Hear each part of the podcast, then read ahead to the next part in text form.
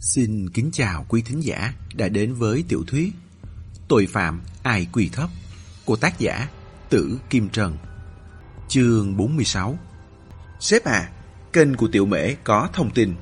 Chu Vinh đích thân dẫn quân đến quảng trường Gia Đức. Ở trụ sở công an thành phố, Vương Thủy Quân nhận được thông tin, vừa chạy về báo cáo với Trương Nhất Ngang. Từ lúc nào? Vừa xong, Tiểu Mễ còn nói Chu Vinh xếp bốn túi tiền lên xe. Túi gì? Túi du lịch.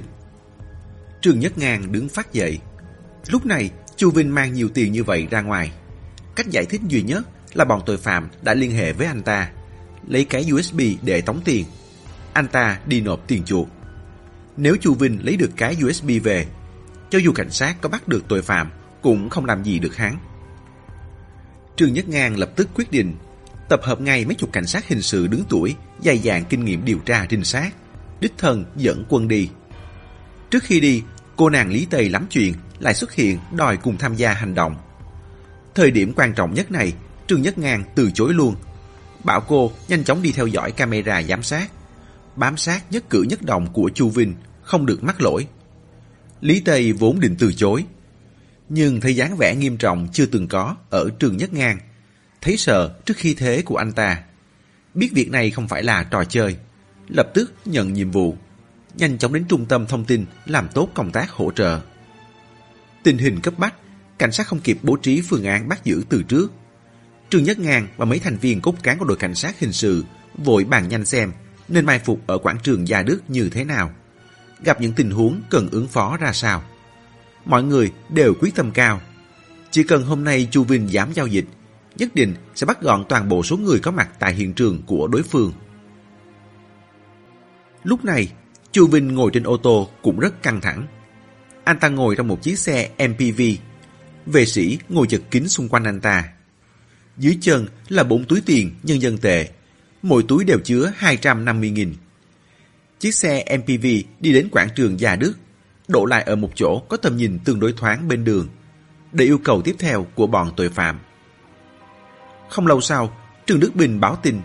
Anh ta nhìn thấy thằng sale tên là Đỗ Thông đã đi xuống dưới tòa nhà. Đỗ Thông vừa đi vừa gọi điện thoại.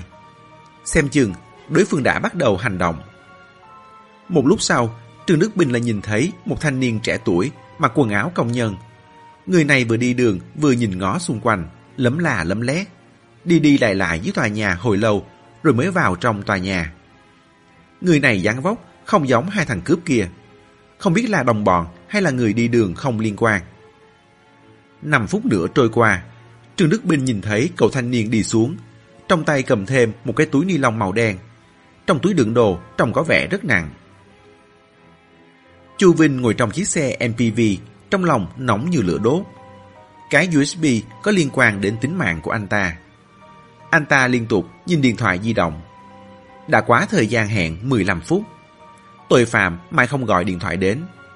Anh ta gọi cho số điện thoại di động của gã tội phạm, lần nào cũng hiển thị đã tắt máy. Anh Vinh, em cảm thấy đối phương đang thăm dò chúng ta. Hồ Kiếm Nhân ở bên cạnh đoán. Chu Vinh khẽ gật đầu, dặn lái xe Tiểu Mễ. Cậu đi từ từ vòng quanh quảng trường. Chiếc xe em pê vê chậm chậm đi quanh quảng trường hai vòng. Chu Vinh vẫn chưa nhận được điện thoại. Lúc này, một đệ tử nhìn qua gương chiếu hậu nói: Anh Vinh, có một chiếc xe con vừa đổ phía sau chúng ta, bây giờ đang ở trước mặt chúng ta. Em thấy nó đang bám theo chúng ta đấy. Chu Vinh đưa mắt nhìn theo. Một chiếc xe con cũ nát, rất không bắt mắt đang đổ ở phía trước cách họ mười mét. Anh ta lặng lặng gật đầu, chỉ thị cho Tiểu Mễ. Cậu lại đi quanh quảng trường một vòng nữa đi. Tiểu Mễ làm theo, lại đi thêm một vòng nữa, rồi quay về điểm ban đầu. Chu Vinh ngước mắt, lại nhìn thấy chiếc xe cũ nát đó xuất hiện ở phía sau họ. Anh ta nhèo mắt, quay đầu lại đến cạnh nó.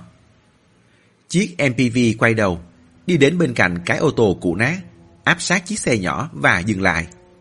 Lúc này, chiếc xe nhỏ cũng đã dừng lại không đi nữa. Hai bên đều đổ yên tại chỗ giây lát. Lúc này, chiếc xe nhỏ mở cửa, một bóng người bước ra. Ông chủ Chu, dạo này thế nào? Một giọng nói trễ nải vọng sang chiếc em pê vê. Chu Vinh định thần nhìn lại, Không ngờ, người bước xuống xe lại là Chu Diệt Phi. Lập tức thất vọng tràn trề, mở cửa xe hỏi: "Sao anh lại ở đây?"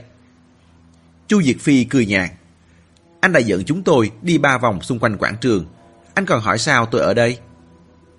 Chu Vinh nhận ra đối phương đang bám theo mình, lập tức bất mãn: "Anh bám theo tôi làm gì?" "Ông chủ Chu, vụ mua bán chuông đồng, anh xem xử lý thế nào?" Chu Vinh bực mình đáp: "Chuyện này bàn sau có được không?" Hồ Kiếm Nhân ở bên cạnh cũng giải thích: "Ông chủ Chu, chuyện này tôi đã nói với các anh rồi. Vụ mua bán này trong thời gian tới chúng tôi sẽ không làm nữa." Chu Vinh không còn tâm trí đâu để lãng phí thời gian với đối phương, đóng luôn cửa ô tô vào. Chu Diệt Phi đưa tay ra kéo lại, lạnh lùng quan sát anh ta: "Ông chủ Chu, anh làm như vậy không được nghĩa khí lắm nhỉ?" Chu Vinh căng thẳng nhìn bốn phía xung quanh, sợ bọn tội phạm đang ở trong chỗ tối quan sát phát hiện ra anh ta đang tiếp xúc với người khác, cho rằng anh ta cài bẫy cho người mai phục sẽ hủy vụ giao dịch u ét bê. Vừa nói gấp gáp: "Chuyện này bàn sau được không? Hôm nay tôi rất bận, không có thời gian." "Anh rất bận mà lại có tâm trạng để đi lòng vòng mà." Chu Diệt Phi không buồn cửa xe ra, chợt nhận thấy vẻ mặt hoảng hốt của Chu Vinh, cau mày hỏi: "Anh đang nhìn gì?" "Không, không có gì." Lúc này, Hoắc Chính ở bên cạnh vẫn chăm chú quan sát nãy giờ, nhìn thấy cách đó khoảng hơn một trăm mét, có người giả vờ vô tình đi về phía bọn chúng. Lập tức nhận ra có vấn đề không ổn. "Có cảnh sát." Hắn lập tức kéo Chu Diệt Phi về xe, tiếp đó ngồi vào ghế lái, dậm chân ga, đâm cho chiếc xe em pê vê bật ra, lao lên đường ngoặt đầu phóng như bay. Cùng lúc đó, rất nhiều xe biển thường ở khắp các phía xung quanh quảng trường đồng loạt gắn đèn hiệu cảnh sát lên nóc xe, đồng loạt rồ ga bao vây chặn xe của Chu Diệt Phi. Trên xe của Hoắc Chính toàn là bọn tội phạm cùng đường, nếu bị bắt không tử hình thì cũng hơn mười năm. Giờ phút này là thời khắc sống còn, thục mạng cho xe tháo chạy, bất chấp đèn xanh đèn đỏ hay là người đi đường, cứ thế vù vù lao đi, rất nhanh chóng phá vỡ vòng vây cảnh sát bố trí ở khu vực gần quảng trường. Chu Diệt Phi ngồi trên xe, mặt lạnh như tiền. Vốn còn định thương lượng với Chu Vinh trước, không được mới sử dụng biện pháp rắn, cho anh ta một cơ hội cuối cùng. Không ngờ Chu Vinh cố tình dẫn hắn đi vòng vèo, thực ra đã báo cho cảnh sát đối phó với hắn, đưa hắn vào chỗ chết. Món nợ này không chết không xong.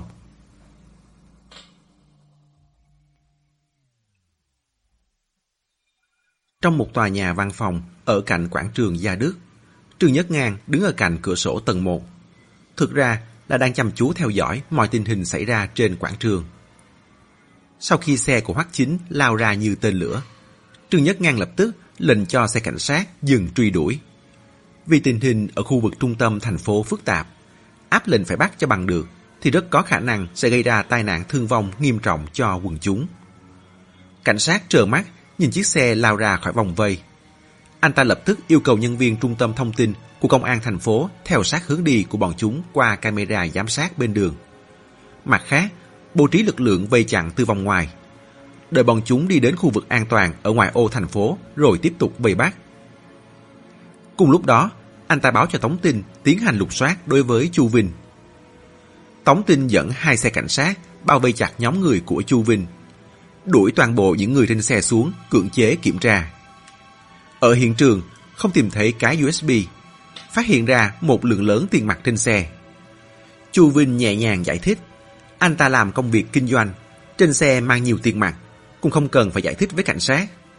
Anh ta không biết chiếc xe vừa tháo chạy khi nãy là do đối phương chủ động chặn họ lại để hỏi đường. Mặc dù cảnh sát biết Chu Vinh nói dối, nhưng trong tay không có chứng cứ, cũng không làm gì được anh ta. Tống Tinh đành gọi điện hỏi ý kiến Trương Nhất Ngang xem có cần đưa về lấy lời khai không. Trương Nhất Ngang ngẫm nghĩ, nếu không tìm thấy cái u ét bê, dẫn về cũng không có bất cứ ý nghĩa gì. Hơn nữa, cảnh sát mà bắt người giàu nhất Tam Giang khẩu, sau sẽ phải đưa ra một lô lóc lý do giải thích. Bèn bảo ông ta thả người luôn. Toàn bộ lực lượng cảnh sát quay về, dùng toàn lực truy bắt đám tội phạm đang tháo chạy trên ô tô. Không lâu sau, kế hoạch đuổi bắt đã tuyên bố thất bại. Cảnh sát mặc thường phục tham gia vây bắt ở phía trước thông tin về, họ nhận được tin báo của quần chúng. Có một chiếc ô tô đã lao xuống sông. Đám người trên xe đã ra khỏi xe rời khỏi hiện trường trước khi xe lao xuống sông. Theo miêu tả của quần chúng, chiếc xe rơi xuống sông đó chính là ô tô của bọn tội phạm. Xung quanh chỗ này không có camera giám sát. Tình hình phức tạp. Sau khi bọn tội phạm chạy trốn, muốn bố trí đuổi bắt cũng không hề dễ dàng. Còn về Chu Vinh, cảnh sát không những không lấy được cái u ét bê mà còn rút dây động rừng nghiêm trọng. Trương Nhất Ngang quay về phòng làm việc, cân nhắc xem tiếp theo phải làm thế nào. Lúc này, Lý Tây mang đến một thông tin. Sếp à, vừa nãy khi các anh bắt Chu Vinh ở quảng trường Gia Đức, Trương Đức Bình không ở trên ô tô đúng không ạ? À? Trương Nhất Ngang nhớ lại nội dung tống tin báo cáo với mình. Trên xe chỉ có Chu Vinh, Hồ Kiếm Nhân và mấy đệ tử khác. Không có Trương Đức Bình. Lý Tây vô cùng đắc ý nói, em đã định vị điện thoại di động của Trương Đức Bình, phát hiện thấy hắn ở gần một tòa chung cư cách quảng trường không xa. Em đã kiểm tra số liệu định vị, phát hiện thấy từ sáng đến giờ Trương Đức Bình ở khu vực gần đó suốt. Chỗ đó chắc chắn có vấn đề. Sau đó, em lại kiểm tra camera giám sát tối hôm qua. Cuối cùng đã phát hiện ra cái u ét bê ở đâu. Ở đâu? Trương Nhất Ngang sốt ruột hỏi. Khóe môi Lý Tây cong lên. Cô nàng đưa ra điều kiện. Em phải đích thân đi điều tra lấy chứng cứ. Không được. Trương Nhất Ngang lập tức từ chối. Thế thì em không nói được. Tôi ra lệnh cho cô phải nói. Em từ chối. Trương Nhất Ngang nhìn cô mấy giây, sốt ruột gãi đầu. Cô cứ nói đi, nếu đúng, lát nữa đi điều tra, sẽ đưa cô đi cùng. Lý Tây mỉm cười, lấy điện thoại di động, tìm ra một bức ảnh chụp từ camera giám sát. Thời gian là tối hôm qua. Ánh sáng tối mờ, hình ảnh không được rõ nét. Thoáng thấy một người đàn ông cầm một chiếc vali. Người này là ai? Anh ta tên là Đỗ Thông, là sale bán hàng ở một đại lý bốn S thuộc công ty của Chu Vinh. Lý Tây đã từng gặp anh ta một lần, nên mới nhận ra khi xem đi xem lại đoạn ghi hình. Em kiểm tra thấy, tối hôm kia có một vụ lưu hồ sơ cảnh sát liên quan đến anh ta. Em đã liên hệ với cảnh sát ở đồn công an được cử đi thực hiện nhiệm vụ, nắm được diễn biến sự việc. Tối hôm kia, anh ta lén lái xe của Chu Vinh ra ngoài, giúp công ty tổ chức cưới hỏi để kiếm thêm. Kết quả, trên đường bị đâm xe. Đại lý bốn S báo cảnh sát là anh ta lấy trộm xe trong đại lý. Kết quả thương lượng cuối cùng là anh ta phải gom đủ sáu trăm nghìn tệ để bồi thường trong vòng một tháng. Lúc đó, chính vì anh ta đâm xe, Hồ Kiếm Nhân dẫn theo nhiều bảo vệ trong biệt thự của Chu Vinh ra ngoài để giải quyết vụ việc với anh ta, khiến khu biệt thự bị bỏ trống. Phương Siêu và Lưu Trực mới lẻn vào. Thế tại sao cô nói cái u ét bê ở trong tay anh ta? Cái vali trong tay anh ta, em thấy rất giống cái vali bị cướp ở nhà Chu Vinh. Trương Nhất Ngang chăm chú nhìn tấm hình một lúc, lắc đầu. Hình ảnh mờ như thế này mà cô cũng nhận ra được. Em, em cảm thấy đúng là nó. Cảm thấy? Trương Nhất Ngang khinh khỉnh lắc đầu. Thế tại sao Trương Đức Bình canh chừng suốt ở gần đó? Cô làm sao biết được mục tiêu của Trương Đức Bình là theo dõi anh ta, chứ không phải là để tiếp ứng Chu Vinh ở quảng trường Gia Đức? Em... Lý Tây không biết trả lời thế nào. Nếu nói như cô, cái u ét bê ở trong tay gã này, Trương Đức Bình đã theo dõi nó, tại sao không đưa luôn quân lên cướp cái u ét bê về? Chuyện... Lý Tây vẫn không trả lời được. Một nhân viên bán ô tô như anh ta thì có quan hệ gì với Phương Siêu và Lưu Trực? Cái u ét bê làm sao rơi vào tay anh ta được? Nếu anh ta là đồng bọn của Phương Siêu và Lưu Trực, thì tại sao hai người này không ở nhà anh ta? Sao phải mạo hiểm ở nhà nghỉ? Suýt nữa thì bị chúng ta bắt. Lý Tây không biết đáp lời thế nào. Cho nên thằng bán hàng này hoàn toàn không liên quan gì đến chuyện của Chu Vinh. Cô đừng có tham gia linh tinh nữa. Bây giờ chúng tôi đều bận bắt tội phạm đây. Trương Nhất Ngang hoàn toàn không đếm xỉa gì đến phán đoán của một lính mới như Lý Tây. Bực mình đuổi cô ra ngoài. Lý Tây dốc hết tâm sức điều tra qua camera giám sát, phát hiện được thông tin độc. Thế mà bị lãnh đạo phủ quyết luôn. Trong lòng càng nghĩ càng bực, lao luôn ra ngoài, phóng chiếc xe trợ lực đi. Không lâu sau, Trương Nhất Ngang chợt nghĩ đến tính cách của Lý Tây. Không biết chừng lại đi điều tra một mình. Vừa gọi điện thoại cho cô, không ngờ không ai nghe máy. Anh ta chạy đi hỏi, có cảnh sát trông thấy Lý Tây đi xe ra ngoài rồi. Trương Nhất Ngang hết sức lo lắng, đành lên một ô tô biển số thường đuổi theo.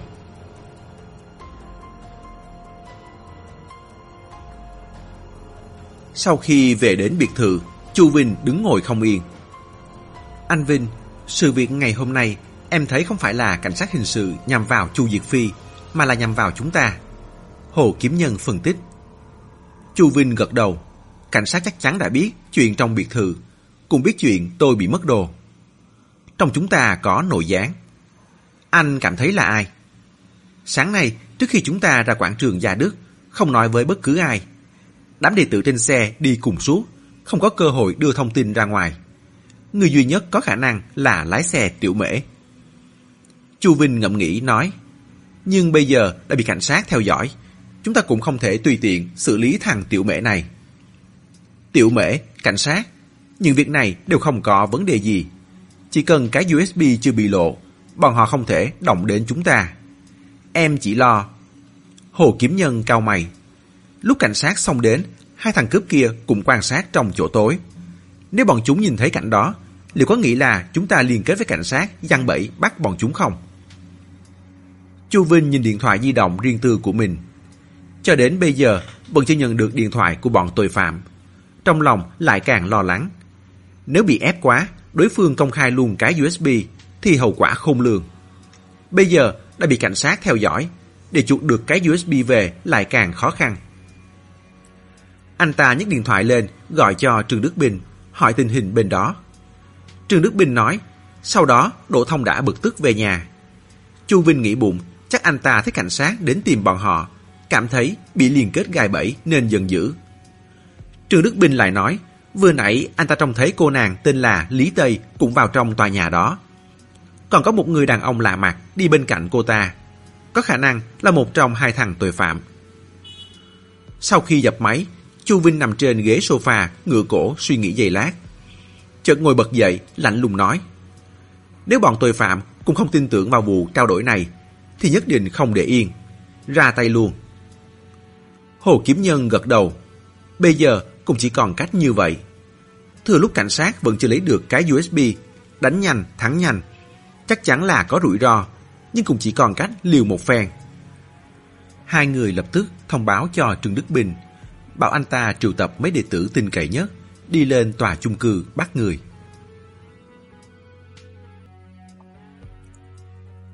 Chương bốn mươi bảy. Lý Tây, tôi nói rõ với cô, bây giờ cô đã bị đình chỉ công tác. Cô theo tôi về ngay. Trương Nhất Ngang đuổi theo cô nàng đi lên tòa chung cư. Em bị đình chỉ công tác, tại sao vẫn phải quay về? Lý Tây gạt tay Trương Nhất Ngang ra, tiếp tục đi nhanh lên trên tầng.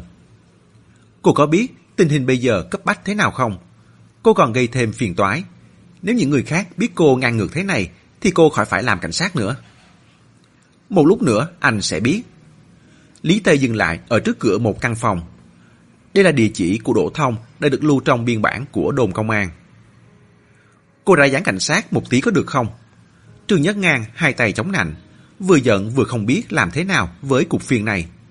Nếu là người khác, anh ta đã đá cho một cú bay luôn rồi. Lý Tây lườm anh ta, gõ cửa luôn. Một lúc sau, Đỗ Thông mở cửa, nghi hoặc nhìn hai người họ. Anh chị tìm ai? Ờ, cô chính là người thử lái bị va xe lần trước nhỉ? Kìa, cái vali ở kia thầy. Lý Tây rời mắt khỏi Đỗ Thông, chằm chằm nhìn một cái vali dựa vào tường ở phía sau. Cô nàng đẩy Đỗ Thông ra, đi luôn tới chỗ đó. Này này, cô làm gì thế hả? Đỗ Thông bước tới, ngăn cô nàng lại. Lý Tây lật cái vali ra, kéo khóa mở vali, lôi hết đồ bên trong, vứt sang một bên, thò tay lần lượt bấm từng cái nút ở đáy. Cuối cùng cũng tìm thấy nút mở.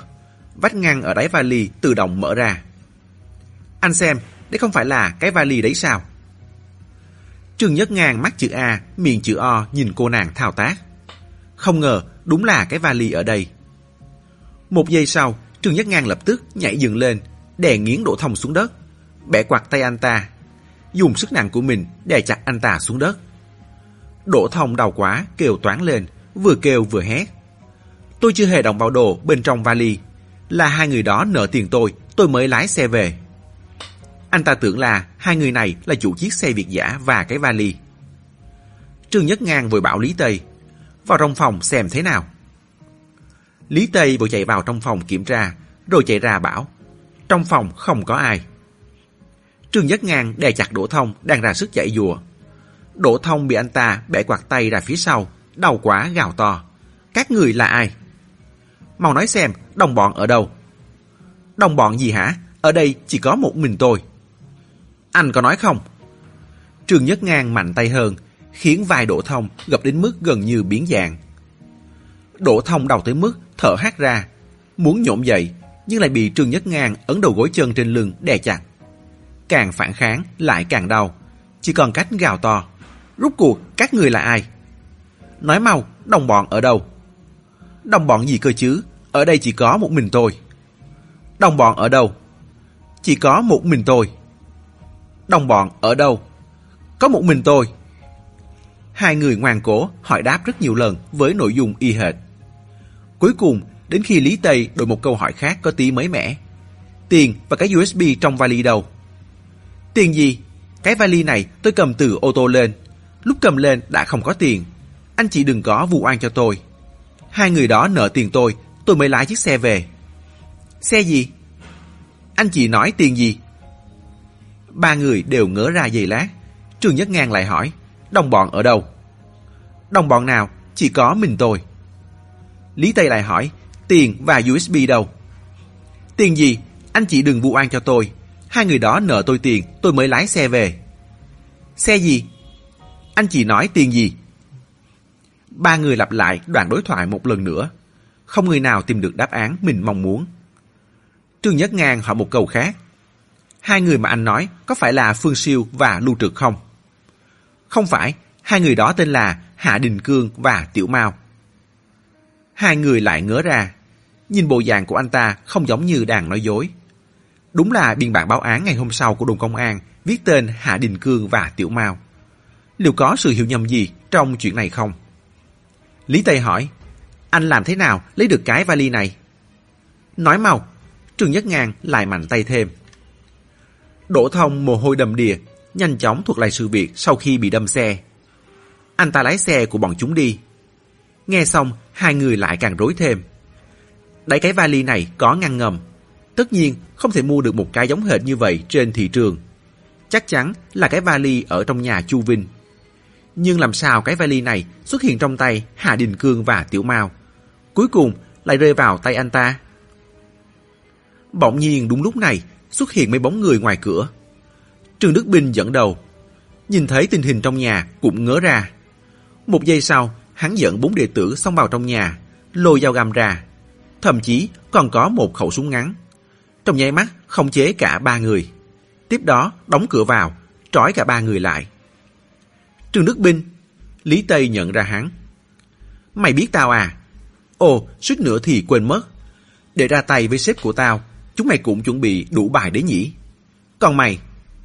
Hắn tung một cú đá về phía Đỗ Thông. Chúng mày còn nghĩ ra cả chiêu đâm xe để thu hút nhân viên bảo vệ ra ngoài hả?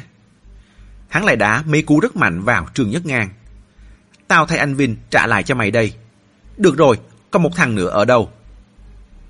Trương Nhất Ngang và Lý Tây đều im lặng nhìn hắn. Họ thực sự không ngờ tới biến cố này. Đỗ Thông bị hắn đá gãy một cái răng, mồm đầy máu, kêu khóc: Anh là ai? Trương Đức Bình cười nhạt, ra hiệu cho bốn đệ tử lục soát khắp ba người một lượt. Không tìm thấy cái u ét bê, chỉ lấy điện thoại di động của họ ra. Hắn đến cạnh cái vali, tìm một hồi trong đám đồ, vẫn không có thu hoạch gì. Hắn nghiến răng: Tiền đâu? Tiền gì chứ? Hai người đó nợ tiền tôi, tôi mới lái xe về. Vẻ mặt của Đỗ Thông đầy oan ức. Cái u ét bê đâu? Tôi cũng không biết. Đồng bọn đâu? Đồng bọn gì? Chỉ có một mình tôi. Trương Đức Bình hít thở sâu một hơi. Thấy hỏi Đỗ Thông cái gì, anh ta cũng không biết. Điên tiết, lại đạp một nhát về phía anh ta. Anh ta đau quá, kêu toáng lên. Lại bị bọn đệ tử bịt mồm lại, không cho anh ta hét thành tiếng. Trương Đức Bình đi ra một chỗ, hỏi ý sếp trước.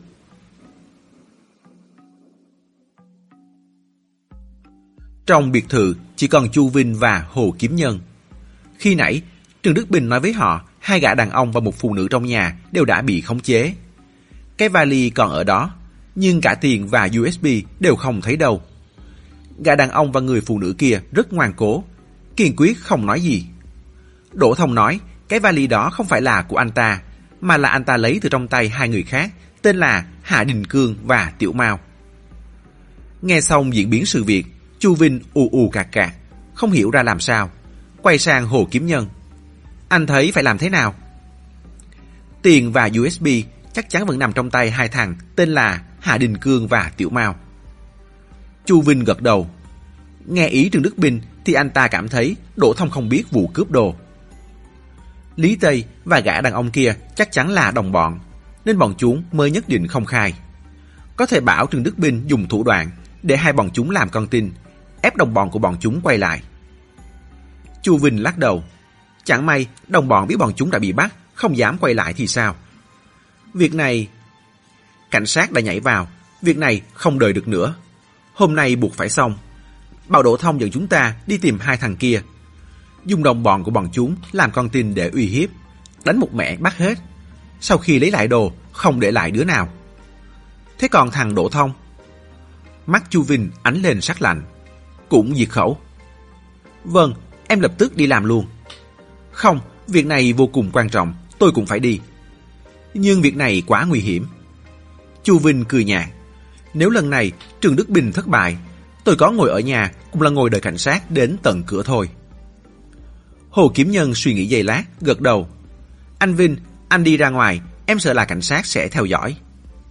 Chu Vinh cười nhạt. Vừa hay có thể dùng tiểu mễ để điều hổ ly sơn. Chương bốn mươi tám. Phương Siêu ngồi trong nhà, mắt trợn trừng giận dữ, chằm chằm nhìn con dao găm trong tay và cước đá dính trên quần áo. Trong đầu sôi sục suy nghĩ, lát nữa xử lý hai thằng khốn kiếp đó thế nào.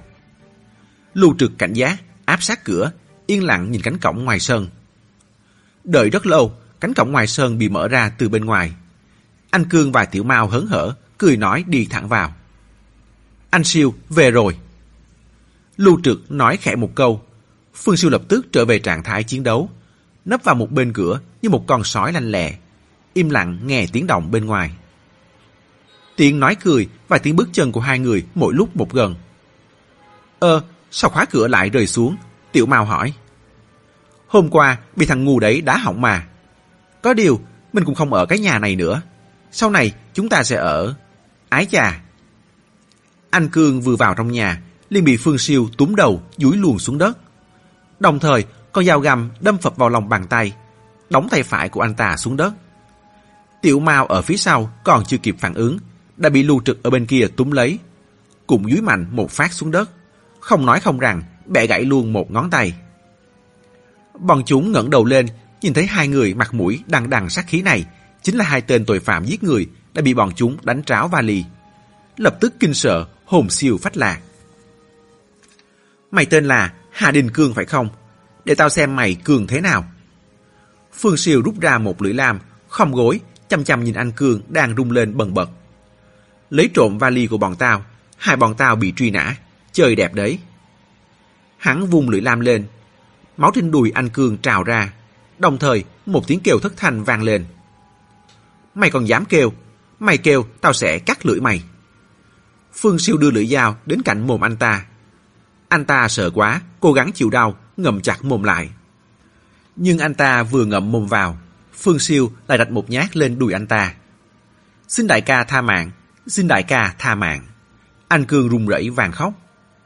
Tiểu Mao ở bên cạnh thấy cảnh tượng đó, biết là lần này không thể trốn được, lập tức vứt cái túi ni lông màu đen trong tay ra.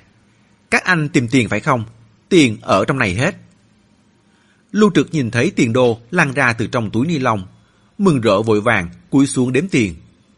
Đúng lúc này, Tiểu Mao túm lấy một thanh gỗ có đinh ở trên sàn cạnh đó, đập vào người Phương Siêu. Lưng hắn liền bị đinh đâm thủng một lỗ, máu trào ra. Phương Siêu quay đầu nổi điên, nhảy qua túm lấy đầu Tiểu Mao dúi vào tường. Tiểu Mao dùng hết sức bình sinh ôm chặt lấy Phương Siêu. Hai tên mắc vào nhau.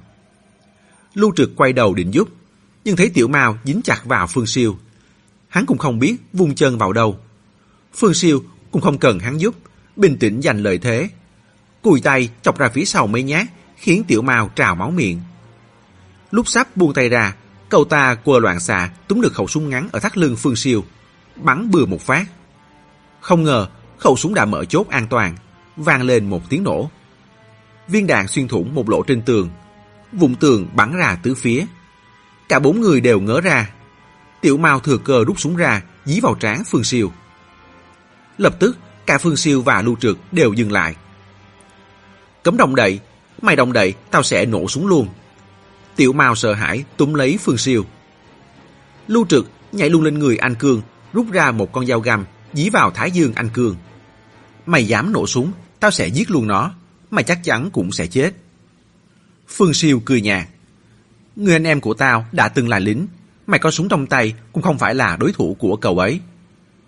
Tao không cần biết, giết mày là đủ chứ hả? Phương Siêu nhèo mắt. Hắn có năm mươi phần trăm chắc chắn có thể túm được cánh tay Tiểu Mao, kéo cậu ta ngã nhào ra đất. Nhưng hắn cũng chỉ chắc năm mươi phần trăm. Nếu hành động thất bại sẽ mất mạng. Lúc này hắn cũng lưỡng lự không dám quyết, đành nói: Cậu em, cậu muốn thế nào? Thả đại ca của tao ra trước đã. Phương Siêu cười nhạt. Mày cảm thấy có được không? Tiểu Mao gầm lên, dí mạnh vào thái dương Phương Siêu.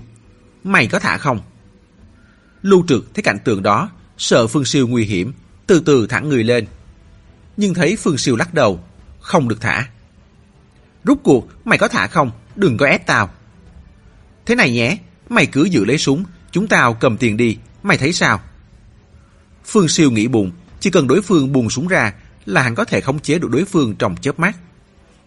Tiền để lại cho bọn tao một nửa. Lưu Trực giận dữ nói. Vì cớ gì? Đây vốn là tiền của bọn tao. Không ngờ Phương Siêu lập tức nói: Tao đồng ý. Thế thì được. Tiểu Mao mắt nhìn Lưu Trực. Mày lấy một nửa số tiền mang đi. Đại ca của mày lát nữa tao sẽ thả. Phương Siêu thủng thẳng nói: Mày như thế là không tôn trọng luật chơi rồi. Bây giờ thả chúng mày ra, chúng mày lập tức lại đối phó với chúng tao thì làm thế nào? Tao sẽ tôn trọng luật chơi. Tao dựa vào cái gì để tin chúng mày? Chuyện này Phương Siêu cũng không tìm được ra lý do để cậu ta tin. Bốn người bèn cứ thế đối đầu. Lúc này cửa đột nhiên bị đẩy ra. Trương Đức Bình tay cầm một khẩu súng, dẫn theo đệ tử xông vào. Vừa nhìn thấy tình hình trong phòng liền ngớ ra. Sao lại là bốn người? Bọn chúng đang làm cái gì? Một giây sau hắn định thần lại, chĩa súng vào Tiểu Mao và Phương Siêu quát: Cấm động đậy. Một gã đệ tử cũng lôi súng ra, chỉ vào Lưu Trực ở phía kia. Ba gã đệ tử khác rút dao găm, chia ra bao vây ở đằng sau hai nhóm. Thấy tình thế đột ngột thay đổi, mặc dù Phương Siêu và Lưu Trực vẫn không hiểu ra làm sao, nhưng bọn chúng thấy hai người cầm dao găm chắc chắn không phải là cảnh sát. Bọn chúng nhìn nhau ra hiệu. Lưu Trực quay người đâm một nhát rách tay gã đệ tử cạnh hắn. Phương Siêu thừa lúc Tiểu Mao phân tâm, túm chặt cậu ta, cướp lấy khẩu súng ngắn, rồi vung chân đạp bay Tiểu Mao. Đột nhiên đúng lúc này vang lên hai tiếng pằng pằng. Trương Đức Bình quay đầu bắn thẳng vào Lưu Trực. Lưu Trực ôm bụng, máu tươi chảy ra, ngã gục xuống đất. Nhưng lúc này Phương Siêu cũng giơ súng lên, chỉ vào Trương Đức Bình. Tình hình bây giờ là súng của Trương Đức Bình chỉ vào Lưu Trực. Cách đó vài mét, Phương Siêu chĩa súng vào hắn. Một đệ tử khác của Trương Đức Bình cũng đang nhằm vào Phương Siêu. Số đệ tử còn lại chia ra đứng hai bên sẵn sàng tiếp ứng. Trương Đức Bình nhìn Phương Siêu, sắc mặt không chút hoảng sợ. Mày bỏ súng xuống. Không đời nào. Phương Siêu cũng không hề nao núng. Nếu mày nổ súng, mày chỉ giết được một mình tao. Chúng tao sẽ giết toàn bộ chúng mày. Mày có giỏi cứ thử xem. Tao đếm tới ba, nếu mày không bỏ súng xuống, tao sẽ giết nó trước. Trương Đức Bình bước đến bên cạnh Lưu Trực, mồ hôi túa ra đầy đầu, mặt tái mét, cầm súng chỉ vào đầu hắn. Một, hai. Phương Siêu vứt khẩu súng xuống chỗ đối diện. Anh Siêu. Lưu Trực nén đau ngẩng đầu lên, cảm động nhìn Phương Siêu. Phương Siêu nở nụ cười não nề, nhẹ nhàng nói: Chấp nhận quả đắng thôi. Trương Đức Bình hài lòng gật đầu, giơ ngón tay cái về phía Phương Siêu. Hạo hán đấy. Nếu bọn chúng không động đến xếp hắn, hắn cũng muốn thu nạp hai tên này. Những người khác, tất cả bốn người ở hiện trường lại dúi xuống đất, Trương Đức Bình đưa mắt ra hiệu cho đệ tử. Ba gã đệ tử không có súng chạy ra ngoài. Một lúc sau, hai chiếc ô tô con rất bình thường đi vào trong sân. Một gã đệ tử đóng chặt cổng lại. Tiếp đó, Chu Vinh và Hồ Kiếm Nhân xuống xe. Ba gã đệ tử lần lượt áp giải Trương Nhất Ngang, Lý Tây và Đỗ Thông vào nhà. Cả ba đều bị trói, miệng nhét chặt. Chu Vinh chậm rãi dậm bước vào trong nhà. Hồ Kiếm Nhân đóng cửa vào thì phát hiện khóa đã bị hỏng. Hắn cũng chỉ có thể khép hờ cánh cửa. Chu Vinh quan sát bảy tên một lượt, ánh mắt dừng lại chỗ Phương Siêu và Lưu Trực, giơ tay chỉ hai thằng này. Trương Đức Bình bước tới lục xét người Phương Siêu và Lưu Trực một lượt. Quả nhiên sờ thấy một cái u ét bê trong túi áo trong của Phương Siêu, đưa về cho Chu Vinh. Chu Vinh cầm cái u ét bê lên, ra sức sờ nắng, hít thở sâu một hơi, thốt lên. Cuối cùng cũng quay về tay tao. Hai thằng chúng mày làm tao hoảng đến độ suýt phát bệnh. Phương Siêu nhìn hắn. Anh muốn thế nào? Mày thấy tao muốn thế nào? Chu Vinh nhìn hắn vẻ dễu cợt, vỗ một cái vào đầu. À đúng rồi, tao cứ tưởng hai thằng mày làm, sau lại tưởng là bốn thằng. Bây giờ làm sao lại thành ra bảy người? Rốt cuộc bảy người chúng mày có quan hệ gì? Bảy người dưới đất nhìn nhau, không hiểu rốt cuộc anh ta đang nói gì. Lúc này Trương Nhất Ngang nói rất khẽ một câu vào tai Lý Tây. Hắn định diệt khẩu, lát nữa cô tháo chạy. Lý Tây khẽ liếc nhìn anh ta, thấy cái tay bị trói phía sau lưng anh ta đang kẹp một lưỡi dao đầy máu. Chính là cái lưỡi dao Phương Siêu đã dùng để cứa đùi của anh Cương. Phía đối diện, Chu Vinh vẫn đang hỏi Phương Siêu và Lưu Trực. Nói xem, ai bảo chúng mày đến nhà tao để cướp? Ai dám bảo ông mày? Phương Siêu cười nhạt. Có chí khí. Chu Vinh gật đầu, vung tay vả luôn một nhát. Phương Siêu không hề sợ hãi. Ra tay đi, ông chủ Chu. Anh mà giết bảy người chúng tôi, bị tóm được là tử hình. Ái chà, mày không biết, nếu không giết bảy người chúng mày, tao bị bắt thì cũng tử hình. Chu Vinh cười thành tiếng. Chúng mày muốn nhanh chóng, dễ chịu một tí thì thành thật kể lại cho tao nghe toàn bộ chi tiết vụ cướp. Nếu không, tao sẽ cho chúng mày chết một cách đau đớn. Phương Siêu cười, đột nhiên nhổ thẳng một bãi nước bọt lẫn máu vào mặt Chu Vinh. Chu Vinh lau mặt, sôi tiết. Mấy gã đệ tử cùng lao tới, đá túi bụi vào mặt Phương Siêu. Lúc này, Trương Nhất Ngang đã tháo được dây thừng, lặng lẽ đưa lưỡi dao cho Lý Tây. Tiếp đó, chậm rãi cởi nốt dây thừng. Thừa lúc người bên cạnh đánh Phương Siêu, đột ngột đứng dậy, cầm lấy con dao găm trên bàn của Lưu Trực, lao về phía Chu Vinh. Trương Đức Bình quay đầu giơ súng lên, bắn luôn. Bằng một tiếng, mông của Trương Nhất Ngang bị trúng đạn, bè bét máu. Anh ta mặc kệ, xoay người, nhảy lên người Chu Vinh, kéo phát anh ta lại, kề dao vào cổ quát. Dừng tay, động đậy là giết luôn. Mông anh ta đầu nhức nhối, một chân khập khiễng kéo Chu Vinh vào tường, để Chu Vinh chắn trước mặt mình. Mày, mày giết tao, mày cũng không thể chạy thoát được. Chu Vinh bị dao kề vào cổ, mặt tái mét. Ít nhất cũng kéo được mày đi cùng. Hai khẩu súng của Trương Đức Bình và gã đệ tử đều nhằm vào đầu Trương Nhất Ngang. Trương Nhất Ngang lạnh lùng quát. Cho dù chúng mày có bắn, trước khi chết, ta cũng nhất định sẽ cắt cổ nó. Chúng mày cứ thử xem. Không, không được thử. Chu Vinh hoảng hốt kêu lên. Anh, anh muốn thế nào? Thả cô ấy ra. Trương Nhất Ngang đưa mắt nhìn về phía Lý Tây. Lúc này, Lý Tây cũng đã cắt được dây thừng, đứng dậy. Hai gã đệ tử cầm dao găm chặn trước mặt cô nàng. Tôi bảo anh thả cô ta ra. Tao đếm tới ba, một, hai. Để cô ta đi, Chu Vinh hét lên. Mấy thằng đệ tử tránh sang một bên. Lúc này, Hồ Kiếm Nhân chặn lại. Không thể thả người. Tôi bảo anh thả người. Trương Nhất Ngang ấn tay, con dao găm sắc bén cứa vào da cổ họng Chu Vinh. Anh ta cảm thấy máu đã chảy ra. Thả, thả, mau để cô ta đi. Chu Vinh vội giục. Anh Vinh, không thể thả người ra được. Hồ Kiếm Nhân hoàn toàn không nhượng bộ. Tôi bảo anh thả người. Anh Vinh, nếu hôm nay cho bọn chúng đi, tối nay toàn bộ chúng ta đều phải vào tù. Việc này chúng em không thể nghe anh được. Trương Đức Bình đưa mắt nhìn bốn gã đệ tử.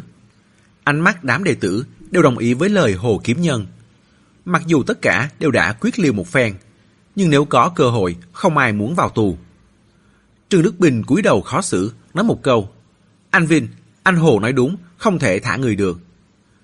Trương Nhất Ngang gầm lên uy hiếp: "Chúng mày có tin tao giết sếp của chúng mày không?" "Đừng, đừng giết tôi." Hồ Kiếm Nhân lạnh lùng nói: "Thế thì mày sẽ được chết xấu xí hơn thôi." Trương Đức Bình nhìn chằm chằm vào đùi của Trương Nhất Ngang. Hai ống quần của Trương Nhất Ngang đều đã ướt đẫm máu, khinh khỉnh nói: "Mày không gồng được lâu nữa đâu. Mày thả người, cho mày chết nhẹ nhàng. Mày dám đồng thủ, tao sẽ hiếp bạn gái mày, rồi giết sạch toàn bộ đám người ở đây. Cuối cùng sẽ cho mày chết từ từ." Vừa nói, hắn vừa bước luôn về phía Lý Tây. "Cút ra, tôi là cảnh sát." Lý Tây hoảng sợ, vội vàng lùi tụt lại, kêu toáng lên: "Cô là cảnh sát?" Trương Đức Bình dừng bước. Hồ Kiếm Nhân khinh khỉnh cười: "Bộ dạng như cô mà cũng là cảnh sát hả?" Tôi, tôi là cảnh sát." Hồ Kiếm Nhân phì cười: "Chưa thấy cảnh sát yếu như thế này bao giờ." "Tôi thì sao?" Trương Nhất Ngang quát. Hồ Kiếm Nhân đưa mắt nhìn về phía anh ta, cau mày: Mày, mày là cảnh sát?" "Cô ấy là cảnh sát, tôi là lãnh đạo của cô ấy. Tôi tất nhiên là cảnh sát. Bây giờ các anh thả người ra. Tôi có thể nói là các anh đã tự ra đầu thú. Tôi có quyền xử nhẹ cho các anh." "Anh có quyền to thế à?" Hồ Kiếm Nhân nhìn anh ta mấy giây: "Anh làm vị trí nào ở công an thành phố?" "Người có quyền này ở công an thành phố Tam Giang Khẩu cũng chẳng có mấy ai." Hồ Kiếm Nhân quan sát anh ta mấy giây, chậm rãi gật đầu. Không ngờ được, thực sự là không ngờ được, cảnh sát bây giờ có khí phách như vậy. Không ngờ anh là lãnh đạo to của đội cảnh sát hình sự mà còn đích thân có mặt ở tuyến đầu tiên để phá án. Đại đội trưởng đại đội cảnh sát hình sự Tam Giang Khẩu, được đấy. Vương Thủy Quân không phục. Trương Nhất Ngang cau mày: "Tôi không phải là Vương Thủy Quân." "Thế anh là ai?" "Tôi được công an tỉnh cử xuống." "Anh?" Hồ Kiếm Nhân phấn chấn chỉ tay vào anh ta: "Anh là Trương Nhất Ngang." "Không thì anh tưởng là ai?" "Tôi tưởng anh là Vương Thủy Quân." "Tôi là Trương Nhất Ngang." "Hóa ra anh là Trương Nhất Ngang." "Tôi tất nhiên là Trương Nhất Ngang." Hai người đối chiếu xong thông tin cá nhân, kết quả vẫn trong tình thế đối đầu. Trương Nhất Ngang vẫn đang dần mất máu, sắc mặt càng lúc càng nhợt nhạt, thậm chí tay cũng bắt đầu run. Anh ta biết ô cửa thời gian không còn nhiều, gắng gượng nói: "Bây giờ các anh buông tay quy hàng vẫn còn kịp. Chu Vinh, anh đã bị chúng tôi theo dõi từ lâu. Chỉ cần anh ta ra khỏi cửa là chúng tôi bám theo. Nếu anh đã đến đây, bên ngoài đã bố trí cảnh sát, chỉ đợi để bắt. Nếu anh giết người, tất cả những người ở đây đều bị tử hình. Anh có biết cô ấy là ai không? Cháu ruột của Thứ trưởng Bộ Công an, còn to hơn Chu Vệ Đông nhà anh nhiều. Nếu xảy ra chuyện với Lý Tây, có xới tung Tam Giang Khẩu lên cũng phải bắt bằng được anh." Dáng vẻ của anh ta ngời ngời chính nghĩa, truyền sang cả Lý Tây đang coi đúng lại như xác ve. Cô nàng bất giác cũng thẳng người lên. "Cũng chưa chắc." Hồ Kiếm Nhân cười nhạt: "Tiểu Mễ là tai mắt của các anh chứ gì. Trước khi hắn xuất phát đã bị chúng tôi thu mất điện thoại. Bây giờ hắn đã dẫn cảnh sát ra đến ngoại ô lâu rồi. Các anh..." Trương Nhất Ngang cảm thấy hoa mắt chóng mặt, nhìn Lý Tây. Giờ đã hại chết cô nàng, trong lòng anh ta chợt não nề tuyệt vọng. Đột nhiên đúng lúc này, một tiếng súng vọng tới. Một viên đạn xuyên qua khe cửa, đâm thẳng vào lưng Trương Đức Bình. Hắn liền đổ nhào xuống đất, khó nhọc bò dậy, ho liên tiếp, nhưng không sao động đậy được. Cánh cửa bị đẩy ra, một đội tám chín người lao vào, người nào cũng cầm súng ngắn, miệng quát không được động đậy. Năm người bị trói dưới đất ngẩng đầu lên, thở hắt ra: "Có cảnh sát thật sao? Được cứu rồi, được cứu rồi. Tôi ngồi tù cũng không muốn chết." Lúc này, ngay đến Phương Siêu và Lưu Trực cùng suýt nữa thì rớt nước mắt vì cảnh sát đã kịp thời xông đến. Đệ tử của Chu Vinh đồng loạt vứt vũ khí, hai tay ôm đầu quỳ xuống. Trương Nhất Ngang mất quá nhiều máu, ý thức đã trở nên mơ hồ. Giờ đây cuối cùng đã có thể nằm xuống ngủ một giấc. Lý Tây vội chạy tới đỡ anh ta. Chu Vinh hét to: "Đồng chí cảnh sát, không liên quan đến tôi, tôi là bị hại, cứu tôi." "Ha ha, ông chủ Chu, tôi đến cứu anh đây." Tiếp đó, một tiếng cười quen thuộc vang lên. Chu Vinh và đám tay chân ngẩng đầu lên, thì thấy Chu Diệt Phi và Hoắc Chính đang chậm rãi bước tới. Sao? Sao lại là anh? Tất cả mọi người đều kinh ngạc. Trói lại, trói hết lại cho tôi. Anh ta khoát tay. Bấy nhiêu đệ tử của anh ta đều cầm súng trong tay, dễ dàng khống chế được toàn bộ hiện trường. Tất cả mọi người đều bị trói chặt, hoàn toàn không động đậy được. Chu Diệt Phi đưa mắt nhìn một lượt, lập tức nhìn thấy cái chuông đồng bị anh Cương vứt ở góc bàn lúc trước. Mừng rỡ, cầm đưa cho Hoắc Chính cất đi. Lại nhặt cái túi ni lông màu đen lên, đếm sơ qua. Bên trong chính là tiền đặt cọc, cũng cất tiền đi. Tiếp đó, hắn cười ha hả đi đến bên cạnh Chu Vinh, cúi đầu nhìn anh ta. Ông chủ Chu, không ngờ được đúng không? Hộ mang bành địa phương vẫn không đấu lại được với rồng giang hồ. Anh, sao anh lại đến đây? Tôi vẫn bám theo anh. Anh giỏi thật đấy, cắt được đuôi cảnh sát nhưng không cắt được chúng tôi. Anh trói chúng tôi lại làm gì? Tôi có thù oán gì với anh đâu. Thù oán à? Ừm, mẹ kiếp, tôi không còn muốn nhắc nữa. Hắn vùng chân đá mạnh vào mặt Chu Vinh. Cả sống mũi và răng anh ta đều bị đá gãy, đầu rỗng lên không nói được thành lời. Ồ đúng rồi, hắn quay ra trước mặt Lý Tây. Hai người là cảnh sát đúng không? Lý Tây sợ hãi nhìn hắn, chậm rãi gật đầu. Đồng chí cảnh sát, vừa nãy bè lũ Chu Vinh nói định giết hai vị. Tôi đã nghe thấy cả. Tôi kịp thời ngăn chặn hành động tàn bạo của bọn họ, cũng được coi là dũng cảm làm việc nghĩa nhỉ. Lý Tây run rẩy gật đầu. Đồng chí cảnh sát, đừng căng thẳng. Mối thù với Chu Vinh tôi sẽ không đổ lên đầu người khác. Tôi khác với anh ta, tôi không giết người. Các anh em, chúng ta đi thôi. Hoắc Chính không hiểu, chạy tới hỏi. Chúng ta cứ thế đi luôn ạ? À? Chu Diệt Phi xòe hai tay. Không thì sao? Bấy nhiêu người. Chu Vinh định giết những người này diệt khẩu, có liên quan gì đến chúng ta? Đúng rồi, chúng ta phải giúp họ báo cảnh sát. Hắn tìm lấy điện thoại di động của Chu Vinh, lấy vân tay của anh ta để mở khóa, gọi thẳng cho một trăm mười. Đồng chí cảnh sát, tôi báo án. Chu Vinh bắt cóc một nhóm người, trong đó có hai cảnh sát. Họ tên là... Hắn quay đầu nhìn về phía Lý Tây. Lý Tây sợ sệt nói, Trương Nhất Ngang và Lý Tây. Tôi không lừa các vị, tôi rỗi việc thế sao? Tên là Trương Nhất Ngang và Lý Tây. Cái người tên là Trương Nhất Ngang nói, anh ta là lãnh đạo của công an thành phố. Anh ta bị thương nặng, các anh đến nhanh lên. Vị trí ở... À, các anh tự tìm nhé. Nói rồi ngắt điện thoại. À đúng rồi, ông chủ Chu, chúng tôi tiện thể mượn xe các anh sử dụng tí nhé. Bọn chúng ra khỏi căn nhà, ngồi lên hai chiếc xe con rất bình dân mà Chu Vinh lái đến. Một đệ tử ra mở cửa sân. Hai chiếc xe vừa nổ máy, đã thấy một xe cảnh sát ở bên ngoài đang lao thẳng vào trong sân. Mấy ngày hôm nay đúng là bận chết đi được. Tất cả mọi người trong đồn đều bị công an thành phố điều đi.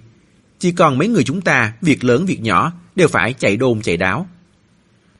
Nhưng việc kéo xe rõ ràng là của cảnh sát giao thông, lại cứ nhồi cho chúng ta. Đây là vấn đề của hệ thống cảnh vụ. Vụ báo cảnh sát lúc đấy liên quan đến việc trộm cắp xe hơi, giao cho chúng ta, chúng ta không xử lý xong, trong hệ thống vẫn còn. Thế thì cũng phải chờ mấy hôm nữa chứ, có phải là việc to tát gì đâu. Tầm trưa, một cô nàng ở công an thành phố gọi điện cho tôi, nói đến mười mấy phút, hỏi tôi toàn bộ diễn biến vụ đó, còn lấy biên bản. Tôi nghĩ chắc chắn là cái tay Đỗ Thông tố lên công an thành phố, không kéo chiếc xe nát đấy đi, rồi đến lúc lại bảo mình cứ lần lửa không làm. Dạo, cái đội trên công an thành phố, người nào cũng là lãnh đạo. Họ bảo mình kéo xe, mình cũng đành kéo thôi.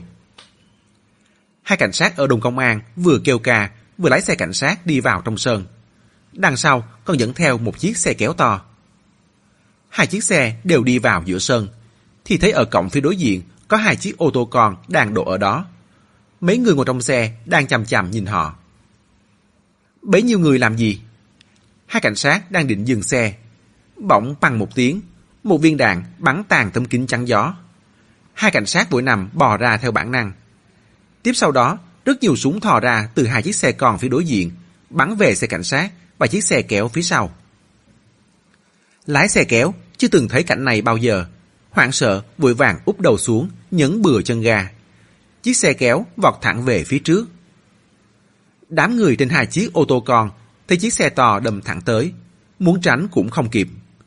Vì thân xe này rất nhỏ, Để không bị chú ý, Chu Vinh mới đi chiếc xe này đến. Xe phía trước bị xe kéo đâm bật sang bên cạnh. Mấy người trên xe hôn mê ngay tại chỗ. Chiếc xe phía sau bị đâm lộn mấy vòng, lao thẳng vào trong nhà. Sau khi trận hỗn loạn xảy ra, hai cảnh sát trên xe từ từ ngẩng đầu lên. Hiện trường đã tàn nát biến dạng. Tiếng kêu hét hãi hùng của nhiều người từ trong nhà vọng ra. Họ đứng ngay ra tại hiện trường như đang nằm mơ. Họ có nằm mơ cũng không ngờ được. Chỉ có đi kéo cái ô tô thôi mà, làm sao mà suýt thì bị bắn chết. Giây lát sau, cửa một chiếc ô tô con mở ra. Hoắc Chính mình đầy thương tích bò ra. Hai cảnh sát theo bản năng nghề nghiệp định xuống xe bắt hắn. Không ngờ hắn giơ súng lên bắn về phía họ. Họ là cảnh sát khu vực thông thường đi thực hiện nhiệm vụ không được cấp súng, đành nằm bò ra tiếp tục né. Hoắc Chính đi đến bên chiếc xe kia, mở cửa xe, lôi Chu Diệt Phi đầu bê bết máu, đang hôn mê bất tỉnh ra, gọi to: "Anh Phi!" Nhưng hoàn toàn không có phản ứng gì. Hoắc Chính đành một tay vác Chu Diệt Phi, từ từ bước về phía trước. Hai cảnh sát lén ngẩng đầu lên, cho ô tô nổ máy, định lái xe đâm hắn ngã. Hoắc Chính lại bắn súng về phía họ. Khoảng cách đã xa, không bắn trúng, nhưng hắn cũng không đủ sức kéo Chu Diệt Phi, đành để Chu Diệt Phi sang một bên, hét lên một tiếng vô cùng có lỗi: "Anh Phi, em xin lỗi!" Đưa tay gạt nước mắt, vội vàng chạy mất. Hai cảnh sát khu vực vừa xin chi viện, vừa rón rén xuống xe đi vào trong nhà kiểm tra. Bước vào căn nhà đã bị đâm vỡ hoát. Nhìn thấy những người trong nhà, họ há hốc mồm sững sờ. Rốt cuộc đã xảy ra chuyện gì? Chương bốn mươi chín. Hai hôm sau. Không thể có chuyện đó. Tề Chấn Hưng trợn mắt, lật xem sắp thông báo dày cộp trong tay. Chỉ trong có một ngày, Trương Nhất Ngang bắt được cả băng nhóm Chu Vinh, hai tên tội phạm trộm cướp, băng nhóm tội phạm Chu Diệt Phi và cả hai tên tội phạm giấu xác chết trong nhà. Mấy hôm nay, Tề Chấn Hưng tham gia tập huấn ở Bắc Kinh. Trong thời gian này, qua điện thoại của chánh văn phòng Triệu, ông ta cũng biết Trương Nhất Ngang phá được nhiều vụ án trọng đại. Hơn nữa, lại còn phá án trong cùng một ngày. Anh ta dẫn theo Lý Tây và hai cảnh sát khu vực ở đồn công an và một lái xe máy kéo. Năm người không một tấc sắt trong tay, bắt được hơn mười tên tội phạm mang súng, lập kỷ lục phá án chưa từng có trong lịch sử trên phạm vi toàn quốc. Đúng thế, ngày thứ hai sau hôm phó trưởng công an trường phá án, lãnh đạo chính quyền và cơ quan công an cấp trên đều đến. Lần này, phó trưởng công an trường đơn thương độc mã xâm nhập vào sào huyệt của bọn tội phạm, lúc bắt người còn bị thương nặng. Chánh văn phòng Triệu hoàn toàn thay đổi thành kiến từng có đối với Trương Nhất Ngang. Lúc này, vẻ mặt ông ta cũng ngời ngời rạng rỡ. Mặc dù lần này lại vẫn là công lao của Trương Nhất Ngang, nhưng cả tập thể công an thành phố Tam Giang Khẩu cũng nhờ đó mà thơm lây. Ông ta làm chánh văn phòng, kiêm đại diện phát ngôn của công an thành phố. Trước đây chưa bao giờ có dịp phát ngôn với bên ngoài. Hai hôm nay, chỉ riêng thông báo, ông ta đã viết hết một cái bút. Được lãnh đạo các cấp hỏi han, ông ta thao thao bất tuyệt miêu tả chi tiết tình hình vụ án. Cứ như thể lúc đó, chính ông ta và phó trưởng công an trường cùng nhau bắt tội phạm. Tề Chấn Hưng im lặng không nói gì. Lúc này đáng lý ra, ông ta phải phấn khởi. Dù sao, cũng là một việc lớn đáng mừng của cả đơn vị. Nhưng mấy hôm nay vào thời gian mấu chốt, thì ông ta lại đi công tác, hoàn toàn vắng mặt. Những người trong đơn vị, cho dù không tham gia bắt giữ tội phạm, cũng có thể nói là mình đã tham gia vào một số công việc hậu cần, hỗ trợ để cuối cùng bắt giữ tội phạm thành công. Đến cả chánh văn phòng Triệu cũng làm như thể mình là người của đội cảnh sát hình sự. Nhưng suốt cả quá trình, Tề Chấn Hưng đều ở Bắc Kinh tham gia tập huấn. Ai cũng biết lần phá án này hoàn toàn không liên quan gì đến ông ta, vì lãnh đạo cao nhất, trưởng công an thành phố. Trương Nhất Ngang bị thương thế nào? Tề Chấn Hưng đọc thấy trong một bản báo cáo cụ thể tình hình do chánh văn phòng Triệu viết có nhắc đến Trương Nhất Ngang bị súng ngắn sáu mươi tư bắn trúng. Nếu nòng súng lệch đi năm xăng-ti-mét sẽ bắn trúng động mạch, rất có khả năng sẽ nguy hiểm đến tính mạng. Mặc dù từ trước tới giờ ông ta luôn không hài lòng về Trương Nhất Ngang, nhưng thấy Trương Nhất Ngang hy sinh cả tính mạng của mình để giành lấy vinh quang nghề nghiệp, trong lòng bất giác cũng thấy không phục. Phó trưởng công an Trương vẫn trong bệnh viện. Anh cứ yên tâm, cậu ấy không sao. May sao đạn bắn trúng vào phần mềm ở mông, Bác sĩ nói sau này chỉ để lại sẹo, hoàn toàn không ảnh hưởng đến cử động của cơ thể. Không phải anh biết là cậu ta suýt nữa bị tổn thương động mạch đùi, nguy hiểm đến tính mạng sao? Chánh văn phòng Triệu cười đáp, bút pháp khoa trương mà. Tề Chấn Hưng miễn cưỡng gật đầu. Thầy Chánh văn phòng Triệu cùng đứng về phía Trương Nhất Ngang. Đạn bắn vào mông cũng dám nói là cách động mạch đùi chỉ có năm xăng-ti-mét, nguy hiểm đến tính mạng. Đúng là dày mặt quá. Sao không nói luôn là nòng súng chỉ lệch nửa mét là bắn trúng tim, chết ngay tại chỗ. Bây giờ cả đơn vị đều chìm đắm trong niềm vui hoàn thành công việc. Ông ta làm thế nào được? Ông ta còn từng tố tội Trương Nhất Ngang với Chu Vệ Đông. Bây giờ chuyện Chu Vệ Đông bị bắt chỉ còn là vấn đề thời gian. Cao Đông tất nhiên sẽ thành người được hưởng lợi lớn nhất khi Chu Vệ Đông ngã ngựa. Tề Chấn Hưng một mình ngồi trên ghế, ngẫm nghĩ xem sau này phải ứng phó thế nào. Bỗng mắt sáng lên. Chánh văn phòng Triệu từng có xung đột trực diện với Trương Nhất Ngang, cũng thay đổi một trăm tám mươi độ, cầm cờ hò hét cho cậu ta. Tại sao mình không hạ thấp mình, nói chuyện tử tế với cậu em Trương Nhất Ngang, làm hòa với cậu ta? Nhìn lại con người Trương Nhất Ngang, toàn tâm toàn ý dồn cho công việc, không ngại nguy hiểm hết mình phá án, nồng nhiệt chân thành với mọi người. Tề Chấn Hưng đúng là càng nghĩ lại càng thấy thích. Ông ta lập tức quyết định nhận thằng em này. Trong một gian phòng bệnh riêng ở Bệnh viện Nhân dân thứ nhất ở Tam Giang Khẩu. Vì bị thương ở mông, từ khi đưa vào bệnh viện đến giờ, Trương Nhất Ngang nằm úp trên giường, xòe tứ chi ra như một con rùa, nghiêng đầu về một phía. Nghe Vương Thủy Quân thuật lại quá trình hỏi cung mấy nhóm người đó. Trong băng nhóm của Chu Vinh, bao gồm cả Chu Vinh, nhiều người từ khi bị bắt đến giờ không hé răng khai điều gì. Có điều, bọn chúng bị bắt tại hiện trường phạm tội, chứng cứ rõ ràng, sớm muộn rồi cũng sẽ khai ra. Phương Siêu và Lưu Trực thừa nhận đã nhiều lần chế tạo thuốc nổ, đồng thời tiến hành các vụ cướp. Không nhận đã giết chết Lâm Khải, nhất mực nói rằng anh ta tự chết trên xe. Cùng phủ nhận đã giết hại Lưu Bị, nói là xác của Lưu Bị là do anh Cương và Tiểu Mao đánh tráo vali đưa sang cho bọn chúng. Anh Cương và Tiểu Mao thừa nhận đã giết Lý Bằng Cải, phủ nhận đã giết Lưu Bị, nói xác của Lưu Bị là cướp về từ tay một người khác. Thông tin về người này lại hỏi được từ đồng bọn của Chu Diệt Phi, chính là Hoắc Chính hiện đang lẫn trốn. Nói tóm lại, các bên ít nhiều đều đã nhận một số tội. Nhưng mấy băng nhóm phần tử phạm tội vốn không hề liên quan đến nhau, làm thế nào lại tập hợp vào một chỗ? Điều này ngay đến bọn chúng cũng không biết. Cảnh sát thẩm tra mấy hôm liền mà không hiểu ra làm sao. Công tác đối chiếu làm rõ từng vụ việc phạm tội tiếp theo đây cũng đủ để đội thẩm vấn hình sự bận rộn vài tháng. Vương Thủy Quân báo cáo sơ bộ một lượt kết quả hiện đã có, trực tiếp chỉ ra điểm mấu chốt trong việc phá án cuối cùng. Nếu phó trưởng công an là anh, không đi sâu vào hang ổ của địch, không quản nguy hiểm đến tính mạng, chiến đấu với băng nhóm của Chu Vinh trong tình trạng đã bị thương nặng, thì chúng ta sẽ không thể bắt được kẻ nào trong đám người này. Thậm chí sẽ xảy ra án mạng tập thể nhiều người vô cùng nghiêm trọng. Về điều này, Trương Nhất Ngang cũng không có ý phủ nhận công hiến của mình trong vụ án. Cú đánh xoay chuyển càng khôn vào thời khắc then chốt này chính là anh ta đã dũng cảm chiến đấu với tinh thần chính nghĩa của người cảnh sát nhân dân. Vết thương ở mông anh ta là chứng cứ rõ rành rành. Thậm chí ngay cả mấy tên tội phạm trong quá trình thẩm tra cũng đều trầm trồ. Bọn chúng chưa từng thấy lãnh đạo cấp phó trưởng công an thành phố nào đơn thương độc mã thâm nhập vào hang ổ địch, một mình đối kháng với tội phạm cầm súng. Bại dưới tay Trương Nhất Ngang, Trương Đức Bình tôi cũng phục. Chu Diệt Phi tôi đúng là đã xem thường công an đại lục. Trương Nhất Ngang phân tích chi tiết một lượt toàn bộ tình hình vụ án, lại hỏi. Băng nhóm của Chu Vinh có khai ra một số việc liên quan đến phó giám đốc thường vụ công an tỉnh hiện tại Chu Vệ Đông không? Mấy thành viên chủ chốt trong băng nhóm Chu Vinh đều không chịu mở miệng. Có điều, lời khai của đám tay chân của bọn chúng có nhắc đến chuyện Chu Vệ Đông là ô dù của Chu Vinh. Có chứng cứ không?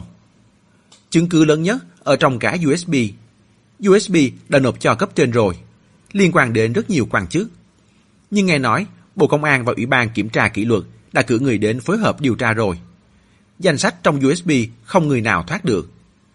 Em nghe người bạn ở bên chính quyền nói, nửa đêm hôm qua, La Tử Nhạc đang ở nhà đã bị bắt đi. Những người này đều là tội phạm kinh tế.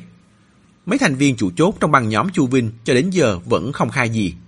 Em đoán chủ yếu là vì vụ phó trưởng công an Lô mất tích, Trương Nhất Ngang nhìn nét mặt anh ta, đã đoán ra kết quả. Phó trưởng công an Lô bị Chu Vinh sát hại hả? Vương Thủy Quân buồn bã gật đầu. Theo lời khai của một đệ tử, một năm trước, Ủy ban kiểm tra kỷ luật cấp trên nhận được bức thư tố giác nặc danh về việc Chủ tịch thành phố Tam Giang Khẩu La Tử Nhạc tham ô hủ bại. Trong thư có rất nhiều ảnh của La Tử Nhạc và Chu Vinh ra vào cơ sở giải trí tư nhân tại những địa điểm vào những thời gian khác nhau. Sau khi Ủy ban kiểm tra kỷ luật cấp trên cử người tiến hành điều tra La Tử Nhạc, không tìm được chứng cứ xác đáng về việc La Tử Nhạc tham ô hủ bại, đành đưa ra hình thức xử lý cảnh cáo đối với ông ta, cảnh báo ông ta cần giữ khoảng cách với thương nhân. Sau đó, Chu Vinh và La Tử Nhạc âm thầm điều tra xem ai đã chụp ảnh. Phát hiện ra, Phó trưởng công an thành phố Tam Giang Khẩu Lô Chính đã theo dõi bọn họ từ lâu. Vì không biết trong tay Lô Chính rút cuộc có những quân bài gì, để diệt trừ hậu họa, La Tử Nhạc đề xuất Chu Vinh cho người khử Lô Chính. Chu Vinh bố trí tay chân đắc lực nhất của anh ta là Trương Đức Bình xử lý Lô Chính. Trương Đức Bình tìm đến một tội phạm hình sự đã mãn hạn tù, hứa sẽ cho hắn một triệu tệ, bảo hắn giết một người. Tiểu Phi không dám giết người, tìm đến tên tội phạm đang lẩn trốn Lý Phong. Cuối cùng, Lý Phong cũng không ra tay. Trương Đức Bình thấy kế hoạch thuê người giết Lô Chính thất bại, để đề phòng rò rỉ thông tin, liền giết chết Tiểu Phi. Và một buổi tối, Lô Chính bám theo La Tử Nhạc. Hắn đích thân giết hại Lô Chính, buộc đá vào xác, ném xuống sông. Sự việc này là đệ tử của Trương Đức Bình nói. Sự việc liên quan đến vụ án mạng hình sự trọng đại. Đội thẩm tra hình sự vẫn đang thẩm vấn Trương Đức Bình. Hắn biết một khi khai ra việc này thì chỉ có tử hình. Đến giờ vẫn không chịu thừa nhận. Có điều, Vương Thủy Quân tin rằng chỉ vài hôm nữa, chỉ cần việc thẩm vấn những người khác có nhiều đột phá hơn, Trương Đức Bình tất sẽ không thể chịu nổi áp lực, sẽ khai ra hết. Đến lúc đó, khi phải đối mặt với vụ án mạng nghiêm trọng đã được xác định, những thành phần chủ chốt như Chu Vinh, Hồ Kiếm Nhân cũng sẽ liên tiếp được làm rõ. Ngoài băng nhóm của chính Chu Vinh, Làng Bát Văn cũng được tính là tay chân của Chu Vinh. Rất nhiều vụ phạm tội hình sự trước đây đều do Làng Bát Văn gây ra. Có điều, khi cảnh sát tìm đến Làng Bát Văn, hắn đã mất tích. Hiện tại, em trai hắn là Làng Bác Đồ quản lý công ty. Mặc dù Làng Bác Đồ cũng khá thân tín với Chu Vinh, nhưng chứng cứ hiện có không liên quan đến anh ta. Trương Nhất Ngang nghỉ ngơi một hồi. Một loạt các vụ án lớn đã phá án thành công, hàng loạt tội phạm sa lưới, nhưng còn một vụ án vẫn bí ẩn phức tạp. Bọn Chu Vinh có khai về việc giết hại Diệp Kiếm không? Không, toàn bộ bọn chúng đều phủ nhận việc Diệp Kiếm bị hại liên quan đến bọn chúng. Đều nói Diệp Kiếm là bạn thân nhất của Chu Vinh, không thể nào lại làm hại anh ấy. Trương Nhất Ngang cau mày, các anh có hỏi kỹ không? Chúng em đã dùng đủ loại kỹ xảo thẩm vấn rồi. Em nói với Chu Vinh, anh đừng có giả vờ nữa, Hồ Kiếm Nhân đã thừa nhận Diệp Kiếm bị giết là do anh xúi giục. Nhưng Chu Vinh nói, cảnh sát chúng em định cài bẫy cũng phải chuyên nghiệp một chút, làm sao có chuyện hắn ta giết Diệp Kiếm. Em nói với Hồ Kiếm Nhân, đừng có giả vờ nữa, Chu Vinh đã thừa nhận vụ Diệp Kiếm bị giết hại là do anh xúi giục. Hồ Kiếm Nhân cũng bảo, chúng em định cài bẫy cũng phải chuyên nghiệp một chút, làm gì có chuyện Chu Vinh cho phép đệ tử động vào Diệp Kiếm. Em cũng nói với Trương Đức Bình như vậy, hắn ta trả lời y hệt như hai tên kia. Lúc thẩm vấn, em đã cảm thấy vụ Diệp Kiếm bị hại đúng là không liên quan đến Chu Vinh. Sáng nay càng cho thấy điều này. Sáng nay xảy ra chuyện gì? Sáng nay có người phát hiện thấy xác của Lục Nhất Ba ở bờ sông, đã chết mấy ngày rồi. Thủ đoạn rất giống với thủ đoạn giết hại Diệp Kiếm. Mấy hôm nay, băng nhóm của Chu Vinh đều đang cuốn lên tìm cái u ét bê. Làm gì còn tâm trí nào tìm người giết Lục Nhất Ba chứ? Anh nói Lục Nhất Ba chết rồi. Trương Nhất Ngang trên giường bệnh đột nhiên bật dậy. Vâng, Lục Nhất Ba chết rồi, sao bây giờ anh mới nói? Trương Nhất Ngang thẳng người dậy ra khỏi giường, lấy hai cái nàng ở bên cạnh, tập tễnh đi ra ngoài. Vương Thủy Quân vừa bước tới dìu. Sếp, anh đi đâu ạ? À? Hiện trường Lục Nhất Ba bị hại. Anh, anh bị thương, tuyệt đối đừng cử động, ảnh hưởng đến vết thương. Em đã cử người đi điều tra rồi, anh không cần đích thân đi đâu. Tôi không cần đích thân đi. Trương Nhất Ngang nổi giận, đùng đùng trợn mắt nhìn Vương Thủy Quân. Thằng khốn nào giết chết Diệp Kiếm vu vạ cho tôi, tôi còn sợ không điều tra ra nó. Nó lại có gan làm vụ nữa, tôi không túm được nó không xong. Vương Thủy Quân ở bên cạnh khuyên anh ta bớt giận. Bác sĩ yêu cầu anh ta tĩnh dưỡng ít nhất nửa tháng, không được ra khỏi giường. Vụ án này cứ giao cho những người còn lại điều tra là được. Nhưng Trương Nhất Ngang làm sao nuốt được cục tức này? Vừa đến Tam Giang Khẩu nhận chức đã bị vu oan giá họa. Anh ta nằm mơ cũng muốn tìm ra hung thủ. Anh ta liền hất luôn Vương Thủy Quân ra, đẩy cửa phòng bệnh. Hai bên chống nạn đi như bay. Y tá ở phía sau đuổi theo kêu to thất thanh. Bệnh nhân chạy rồi. Không ai theo kịp anh ta. Kết thúc chương bốn mươi chín. Mời quý thính giả tiếp tục theo dõi chương năm mươi trong audio tiếp theo. Để ủng hộ kênh, quý vị có thể để lại bình luận cũng như chia sẻ, hoặc có thể ủng hộ tài chính trực tiếp về các địa chỉ đã được ghi ở phần mô tả.